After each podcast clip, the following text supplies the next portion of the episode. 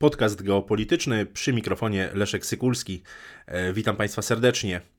E, szanowni Państwo, komendant główny policji, generalny inspektor e, Jarosław Szymczyk trafił do szpitala. Trafił do szpitala w wyniku eksplozji w budynku Komendy Głównej Policji. Sprawę bada obecnie prokuratura, natomiast Ministerstwo Spraw Wewnętrznych i Administracji wydało oficjalny komunikat w tej sprawie. Komunikat ukazał się 15 grudnia 2022 roku. E, I teraz chciałbym, abyśmy y, przyjrzeli się temu komunikatowi. On nie jest y, długi. Widzicie go Państwo teraz na swoich ekranach. Komunikat brzmi, cytuję.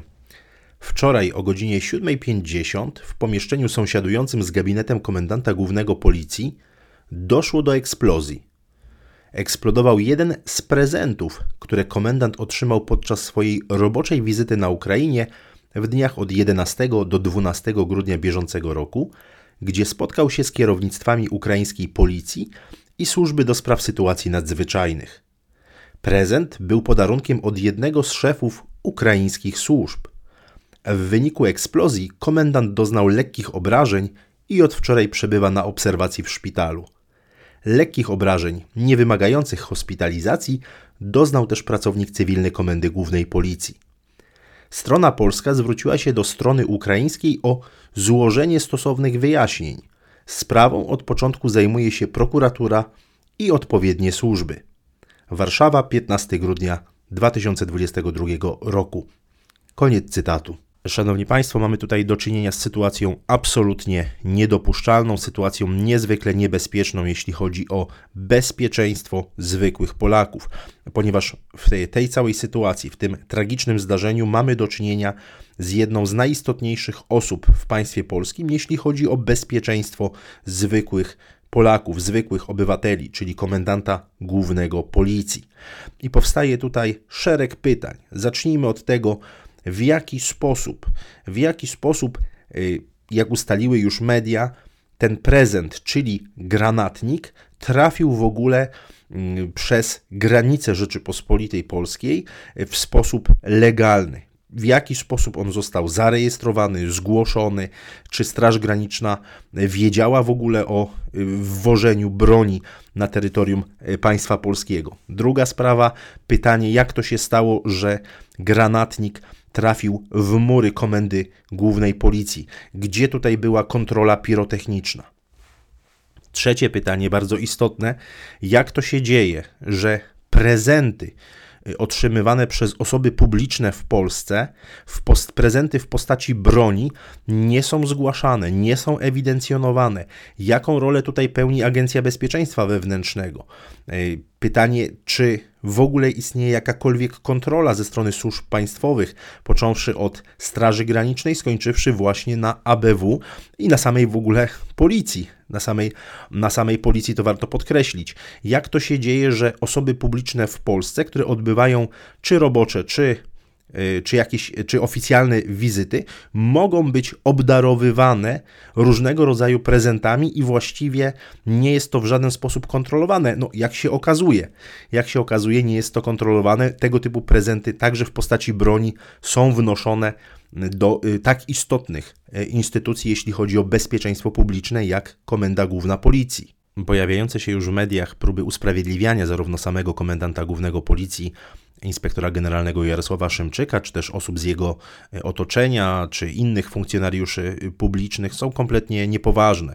Mówienie o tym, że być może sam generał Szymczyk, czy, czy inne osoby myślały ze służb, myślały, że jest to jakaś atrapa, a nie prawdziwa broń, no to jest argumentacja całkowicie nieprofesjonalna. Ludzie, którzy służą w formacji e, uzbrojonej, powinni zachowywać szczególną ostrożność w kontakcie z bronią, z materiałami wybuchowymi, z amunicją itd. Tak itd. Tak Mówimy tutaj mm, o y, wizycie w państwie, które toczy wojnę. Oczywiście nie na terytorium całej Ukrainy ta wojna się toczy, ale niewątpliwie jest to y, państwo, które wojnę y, prowadzi. W związku z tym także trzeba, trzeba nie zapominać tego, że nie jest to państwo, które należy do NATO ani do Unii Europejskiej. Na Ukrainie panują zupełnie inne obyczaje, inna mentalność, inne zwyczaje zwyczaje, mm, inny styl prowadzenia polityki i kontaktów między, między służbami. Z tego wszystkiego trzeba sobie zdawać sprawę.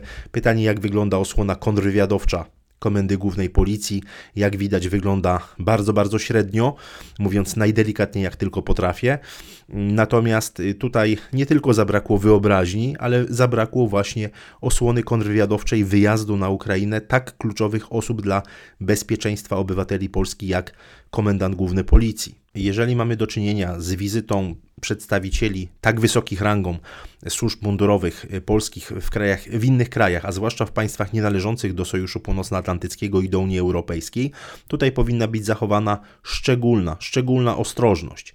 Y, I każde prezenty, każdy prezent, bez względu na to, czy jest to broń, czy jakikolwiek inny prezent, powinien być ewidencjonowany i, mm, i a w przypadku broni y, tego typu, tego typu prezenty no, powinny być objęte szczególnym nadzorem i zdeponowane w odpowiednich depozytach poddane zarówno kontroli pirotechnicznej, jak i y, na przykład kontroli balistycznej, bo nie wiadomo, czy z takiej broni y, nie doszło do zabójstwa kogoś, czy to bez względu oczywiście na rodzaj broni, która, która jest darowana, no z punktu widzenia osłony kontrwywiadowczej państwa i najważniejszych funkcjonariuszy, to, to jest taki po prostu absolutny elementarz. Tutaj tego, tego zabrakło. No oczywiście służby powinny badać różne wątki, próby także spowodowania jakiejś prowokacji, E, próby e, oczywiście także zamachu, które mogły inspirować obce służby specjalne.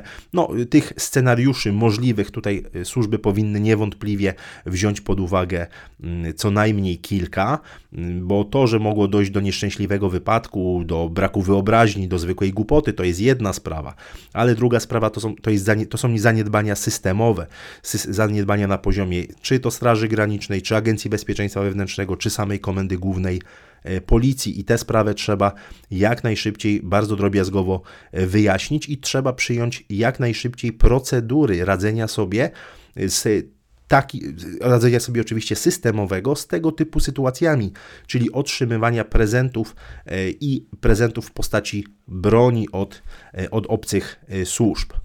Trzeba tutaj oczywiście zadać pytanie, ile podobnych prezentów otrzymali funkcjonariusze publiczni w Polsce od y, obcych y, służb, od obcych służb mundurowych, czy też od obcych y, służb, już konkretniej mówiąc, od obcych służb specjalnych. To jest bardzo istotna kwestia, która być, powinna być objęta bardzo drobiazgowym dochodzeniem. Źle wygląda dzisiaj nadzór nad służbami specjalnymi, źle dzisiaj wygląda osłona kontrwywiadowcza istotnych, kluczowych organów państwa. Już to już nie są żarty. To nie mówimy o youtuberach rosyjskich, którzy dodzwonili się dwukrotnie do prezydenta Rzeczypospolitej, ośmieszając y, osłonę kontrwywiadowczą, ośmieszając ochronę prezydenta itd., tak itd., tak czy, czy w ogóle cały system bezpieczeństwa tej, tej instytucji państwowej, jaką jest prezydent, ale mówimy tutaj o zagrożeniu życia, o bezpośrednim zagrożeniu życia jednego z najważniejszych funkcjonariuszy publicznych odpowiadających za bezpieczeństwo publiczne Polaków. Ta sprawa powinna być jak najszybciej bardzo drobiazgowo wyjaśniona i powinny być jak najszybciej wprowadzone odpowiednie procedury zabezpieczenia polskich y, funkcjonariuszy, osób publicznych, y, które stykają się z zagranicznymi y, służbami mundurowymi, służbami specjalnymi itd. Tak Potrzebne są oczywiście także bardzo głębokie reformy polskich służb specjalnych, zwłaszcza w obecnej sytuacji geopolitycznej. Widać, że, że ten system jest absolutnie niewydolny. Dziękuję Państwu za uwagę.